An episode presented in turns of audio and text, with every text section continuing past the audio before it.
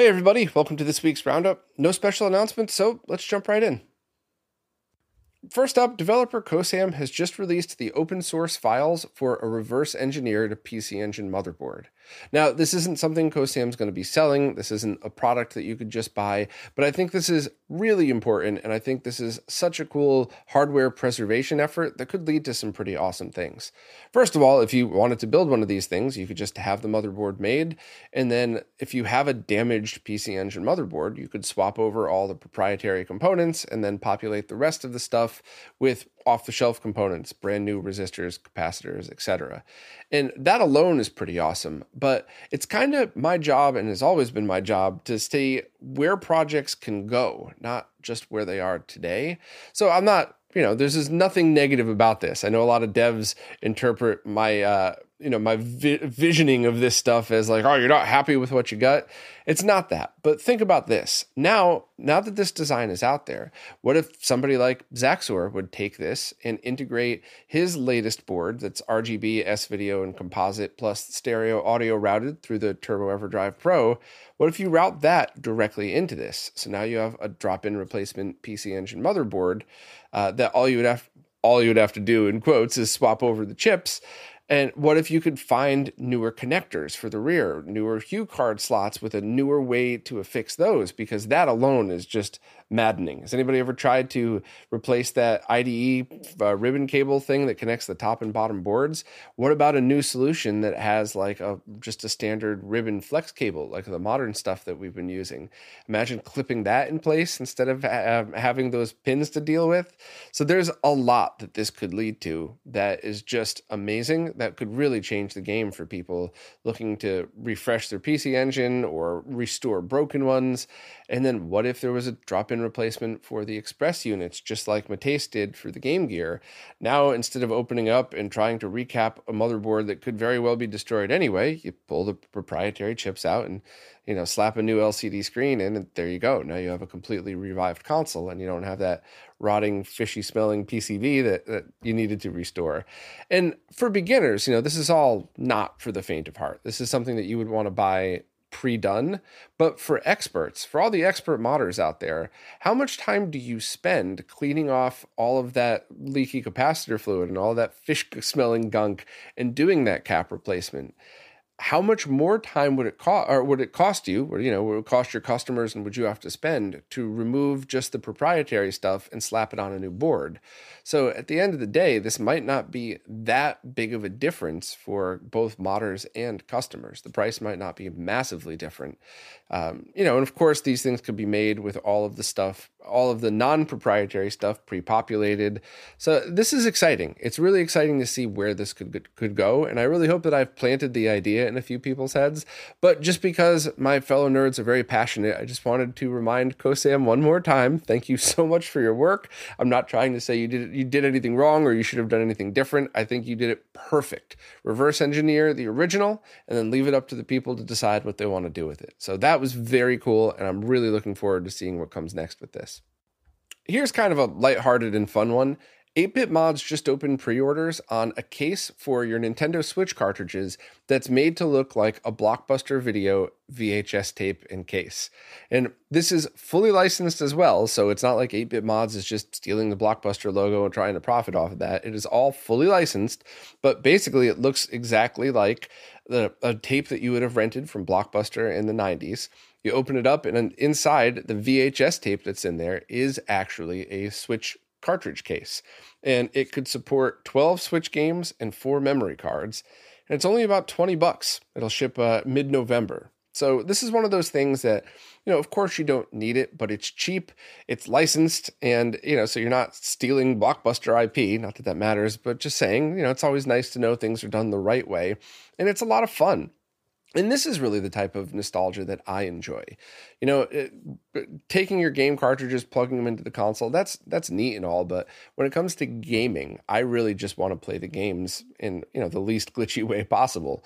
But when it comes to stuff like this, stuff on your shelf, stuff to look at, I think this is absolutely awesome and a perfect, perfect blast of nostalgia. The only downside is make sure that you, uh, whoever is in your house, knows that this is actually a case for your Switch games.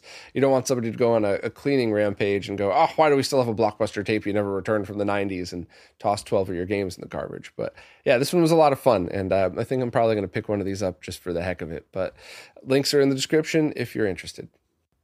The YouTube channel Little Car just posted a video titled Why SCART Was So Smart. And it was a really good video that shows the history of the SCART connector and all of the things that it could do, a lot of which I didn't even know. I didn't realize there was a control protocol built into that as well. And this is definitely something that I think anybody who's in retro should watch because it explains so much of why this connector is the way it is. And especially the audio ins and outs part, like this is all really cool and interesting. And really put it into pers- more perspective for me. I did the opposite a couple years ago. I did a, a write up and then a, a, rant on the weekly podcast about why SCART doesn't suck, because there are some things about it that annoy people, especially people just getting into this. Like with component video, you plug the cables in. With SCART, you have to know what sync is. Why the hell do you need to know what sync is? And there's a, a crazy long list of reasons why SCART is annoying. However, I really do think it is awesome, especially in context of what it was. And that's what this video does a great job highlighting. And I'm still using it for my consoles anyway. I have a mix. This the wall behind me is all component, and then everything else I do is RGB. So I have a healthy mix of both. But if you're even remotely curious about this stuff, even if you've sworn off SCART forever and you're going only component video, I would still watch the video. It's pretty interesting. And uh, shout out to Matt from Video Game Perfection for passing this along. I totally missed this one. Some pretty fun news for a video game preservationist and fans of the Casio Loopy. The very final game in the library has finally been dumped. So, almost 30 years after the console's initial release, we finally have dumps of every single complete game and that have been verified. So, there's a complete ROM set available. And uh, Danielle did a great post with a short little blast of history, some um, pictures, and uh, kind of some explanation behind it. So if you're interested, definitely check out the post and, for me personally, um, you know, I'm not so interested in the Casio Loopy library, but I do love that people are taking the time to preserve this stuff and to do it the right way, not to uh, threaten to preserve it if I, you know, to not preserve it unless I get a million dollars for the game on eBay. Like this was all done right. This was done by fans of the console, fans of video game history, and I just I thought this was a positive one.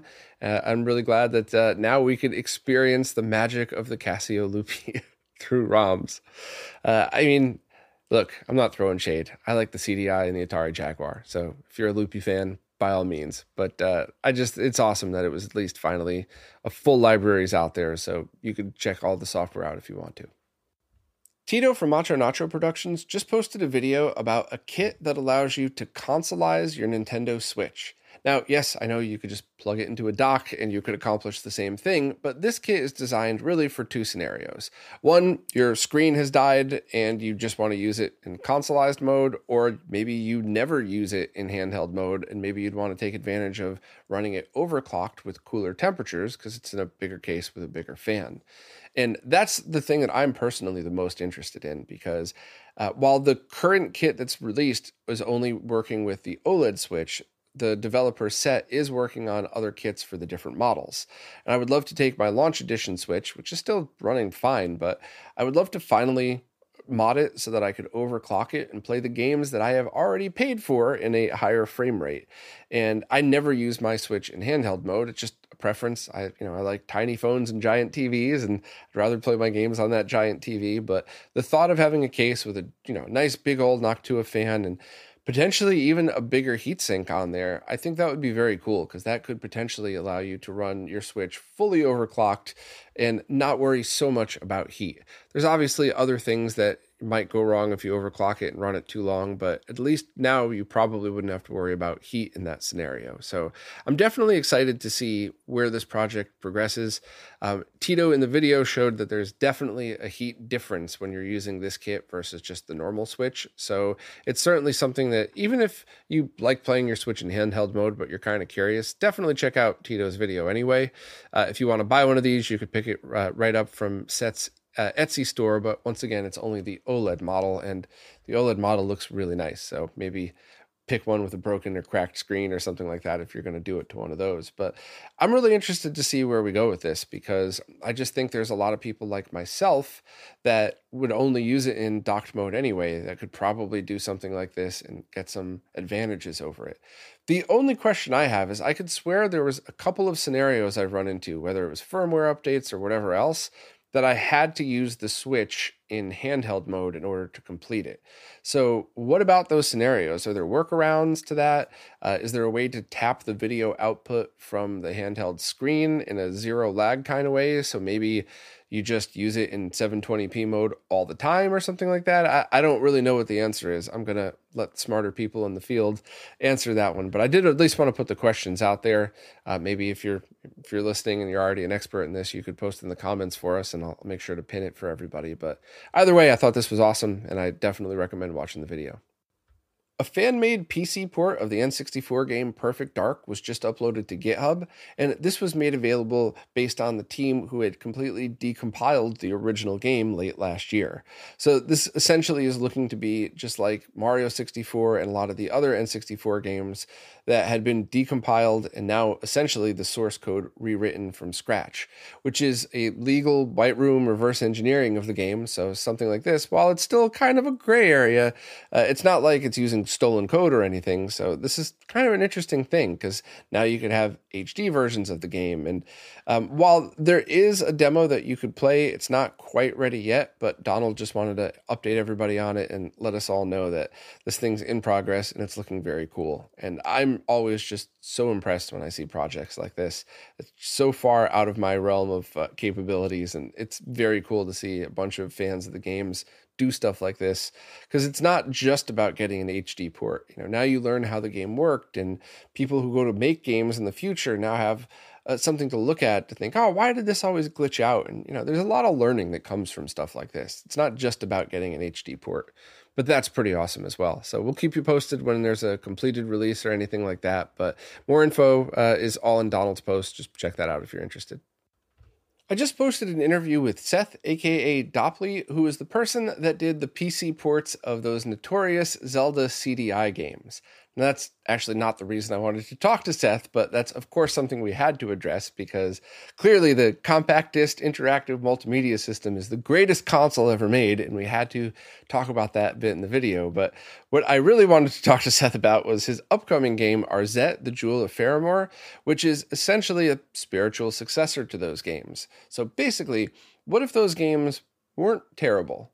And I really think that's an interesting concept. And the game's going to be available on all platforms, you know, all the major consoles and Steam and stuff like that. So I kind of wanted to talk to Seth before the game got out there just to give everybody a teaser and and hear directly from him. And then maybe when the game's released, I could do a live stream with him. We could just kind of hang out and play, which is always nerve wracking, by the way. I don't normally get nervous, especially not in live streams and stuff like that. But when I was doing the stream with Nicole, playing her game with her watching, I got oddly nervous. So I don't know. We'll see. Maybe I'll uh, I'll try it and just make a complete ass of myself. But um, the game is nearing completion, so uh, there will be both digital and physical versions available when it's done. We talked about all of this stuff. So if you just want to hear from a good person and a you know a cool game developer, this is definitely a fun chat. Uh, and of course, if you're one of the seven people that's as big of a fan as the CDI as we are, you, it's a must listen. Stone Age Gamer just listed stock of almost all of the Humble Bazooka Bluetooth adapters for consoles. Now, these things sell out very quickly, so I'm not sure which ones are going to be available by the time you hear this. I'll get back to that in a second. But the adapters that were released were the Neo Geo, Atari Jaguar, PC Engine, TurboGrafx 16, and 3DO. And the Neo Geo one should be compatible with AES, Neo Geo CD, any MVS that has the controller ports right on the board, or uh, any super gun that uses Neo Geo style pinouts, which should be pretty straightforward for at least the first four buttons. So this uh, the Neo Geo one should be uh, compatible with quite a lot of different things. These are all based off of Darthcloud's open source BlueRetro platform, which means as long as you pair it with a low latency controller, you can get as low as six milliseconds of latency on there.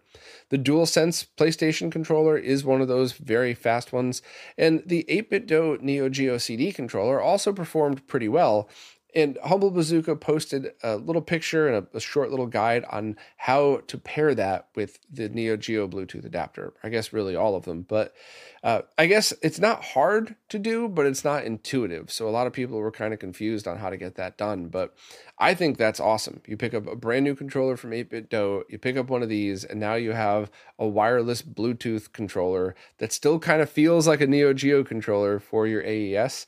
I think that's pretty awesome. Now, I believe at least one of these is already out of stock. I think it was actually the Neo Geo one. But I just want to let everybody know this is Humble Bazooka is trying to make as many as possible for each of these batches.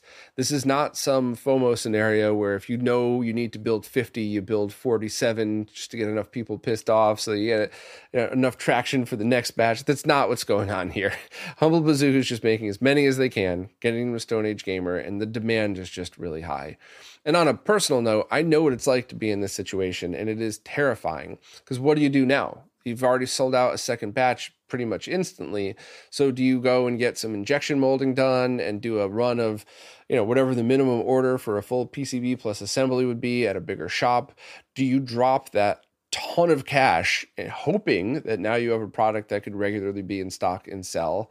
Or do you do that just to find out that uh, that Slimeball, who clones everybody, just cloned it and is selling a low quality junky version that you know doesn't even fit in the controller port, right? But people are buying that instead. Or do you make that investment just to find out that almost everybody who wanted one of these already has it, so now they're going to trickle out, not sell out right away? It's scary. It's a scary place to be. So I, I do hope that stock of the ones that sell out quicker are able to somehow be made more in bulk um, but you know, I think Humble Bazooka is doing their best, and I, I, just I don't have any shade to throw because I, I know I've been on both sides.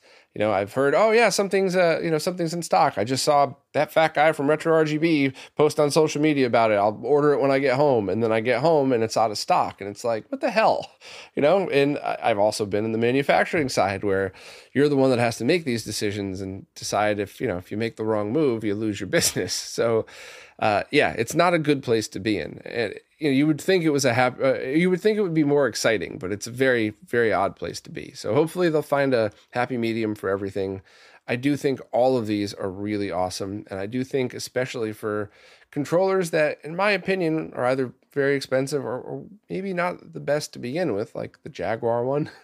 Some of the 3DO controllers were terrible. Most of them looked the same, but they definitely have different feels to them. I'm not sure if that's just one's more worn out than the other, but I think it's not just the wireless capabilities. It's being able to use different controllers really makes these things very, very um, you know it makes some makes these that you would want it for many reasons not just for wireless and the fact that it's you know very low latency is another good thing so Hopefully they'll be back in soon. Sorry to ramble for a little bit, but I always just like to be annoyingly transparent when it comes to stuff like this. You know, some companies base their entire sales off of FOMO, and other companies are really just trying their best, and people get pissed. And I, I always try to stand up and defend those companies because it sucks to be in that position.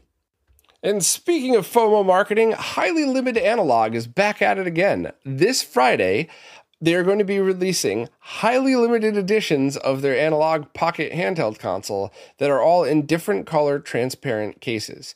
There's going to be just clear, smoke, blue, green, orange, purple, and red. And uh, the price is still 250, the same as last time, and they should ship within two weeks. So I have a few things to say about this. First and foremost, they look awesome. I, I, mean, nobody could say that they don't look awesome. If I played on handhelds, I personally would want the clear one, but eh, that's color is just a matter of opinion. So whichever one floats your boat, go for. But it looks really cool. Um, I'm happy that they updated their their marketing to say ship within two weeks because last time it said we'll ship the following week. The following week, a bunch of people got tracking numbers, but the boxes were never dropped off. So days went by and people thought, is my package lost? Is this some kind of shipping scam and they're not going to ship until you know 2024? And then of course, you know, a few days later, the tracking numbers populated and everybody was cool with it. But it's, you know, in a time where a lot of stuff ends up getting delayed with no word of the delays, it, I'm sure there was a, an annoying couple of days for people that were like, "What the hell? I dropped cash in this thing because I wanted to get it, you know, within a week." So they just updated their marketing to say should ship within two weeks. So I would imagine the same thing is going to happen. You'll probably get your tracking number. If you buy this this Friday, you get the tracking number Monday or Tuesday, and then you see it actually ship out the following week. I think that's totally fine. I'm still not the biggest fan of their premium shipping. If you're paying for premium, you should probably get it out the door a little quicker. But you know, I get it. Um, they did all arrive to people, and those that last one, what was it, the glow in the dark one? People said it was very cool, but I think these look better. Just an opinion. If you bought the glow in the dark one, those are still awesome, but these look really, really cool. Um, I also just have to say, I still think these things are, are worth every penny if you're into handhelds. Uh, and I think that you get a lot for your money. I think that, uh, you know, you got to buy some accessories if you want to use original cartridges. But with openFPGA on there and with the ability to at least play the Nintendo library of handheld games, they perform really well. And I'm a fan of them. I just, you know, once again, I like playing on a big TV. I'm not really a handheld fan, but if I did, I think this would be my go-to. So, uh, while their highly limited marketing still cracks me up, um, you know, credit where credit's due. It's an awesome product, and I am a little disappointed though because last time I talked about their highly limited promotion, I was wondering what they would do next, and I didn't think they would just repeat the same thing. So maybe their uh, marketing ideas are becoming highly limited. Four Layer Technologies have just released a kit that allow you to convert a Super Nintendo or Super Famicom controller to a GameCube controller.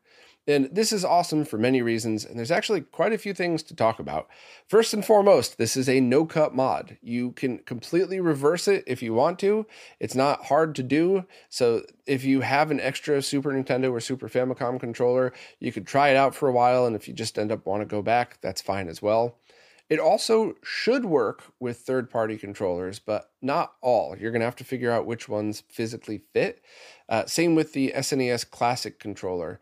So hopefully they'll have a list on their website when people start trying these and confirming to see which third-party controllers would work. Because it would be really cool to get some crappy ten dollar controller off of Amazon or AliExpress or something and swap the guts out with one that uh, now you could use on your GameCube. I think that would be pretty awesome. Plus you get an extra SNES pigtail out of it if you ever need a controller adapter for that. So all of that stuff's pretty cool. Um, the only thing is, it is a kit that you have to assemble and solder together yourself. Now, if you're like me and you're lazy and don't have time to do that, uh, hopefully four layer technologies will try to come around and have completed versions that you could just drop in at some point. However, I do love how they've approached this. The kit is really designed for beginners as a first mod project. And Shank did an awesome job in the video, uh, really walking people step by step through how to do this in a way that's not condescending and talking down. It's really, it just, it made me feel like, you know, this is a video that makes you feel like you could do it you know and I, I love stuff like that. I'm really appreciative when people take the time to to you know not in every video but to have beginner focused videos to make it more welcoming for people. So i love that. I love that you know people who came up in the modding community are now trying to bring more people in and it's the opposite of gatekeeping right? I, I love seeing stuff like this. So if you were looking for a first mod project and this seems like something you'd be into definitely give it a try.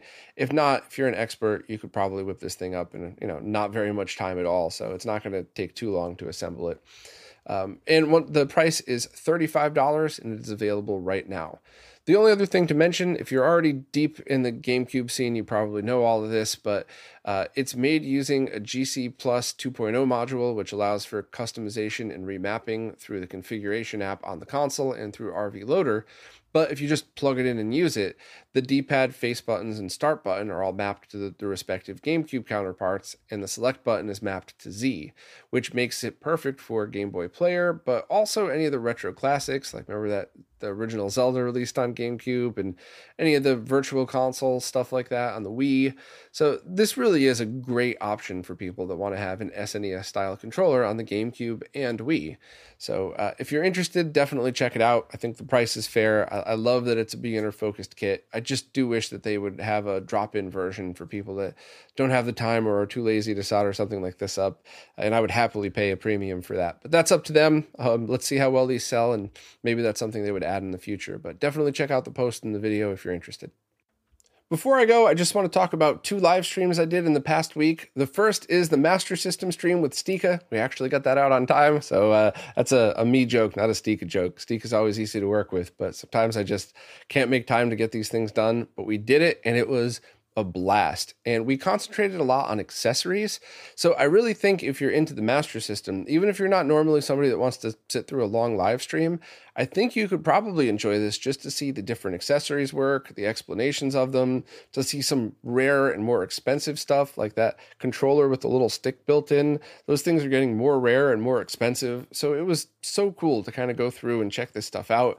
I showed the different 3D 3D glasses options and throw the showed the MK2000 and we ended up playing a bunch of games too, but I think while this was kind of fun for the gameplay, I really do think the accessory side of this stream is what would interest Master System fans or people curious about the console. Maybe you have no interest in buying an SMS, but you wanted to see FM sound options and ROM carts and a spinner controller. And I don't know, there, there was this was a lot of fun. So I definitely recommend that.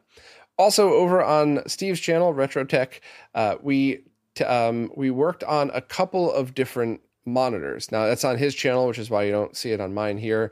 Uh, so what we ended up doing was working on three CRTs, and we couldn't fix any of them, but there was a bunch of really fun info in there. Um, the first one was a 14L5 that uh, it had to warm up for a bit before it showed pictures on the screen. Unfortunately, that might mean the main board needs recapping, but I did try swap out one of the boards that was already recapped. So that was kind of interesting.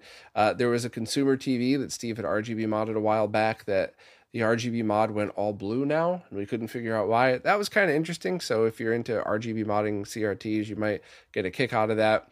But the nine inch BVM, not the one that I had shipped and uh, shipped out and sold in the last live stream. If you're watching this on video, that's what you're seeing there.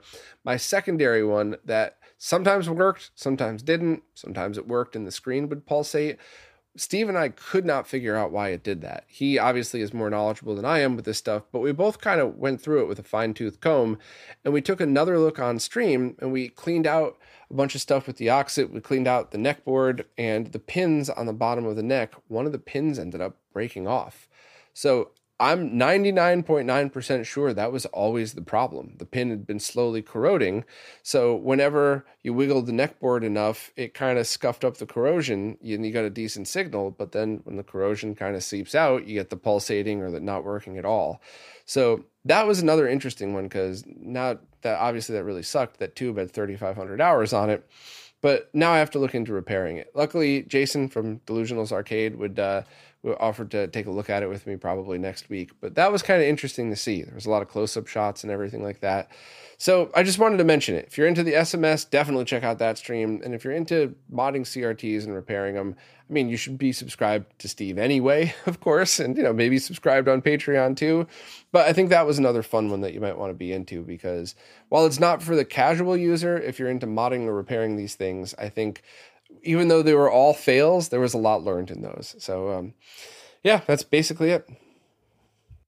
Well, that's it for this time. As always, thanks to everybody who watches, listens, plays nicely in the comments, and especially thank you to anybody who supports in any way.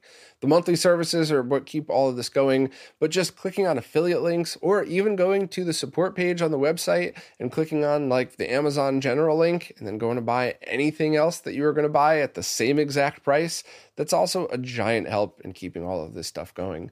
So I just wanted to thank everybody again so much. I really appreciate you all and I'll see you next week.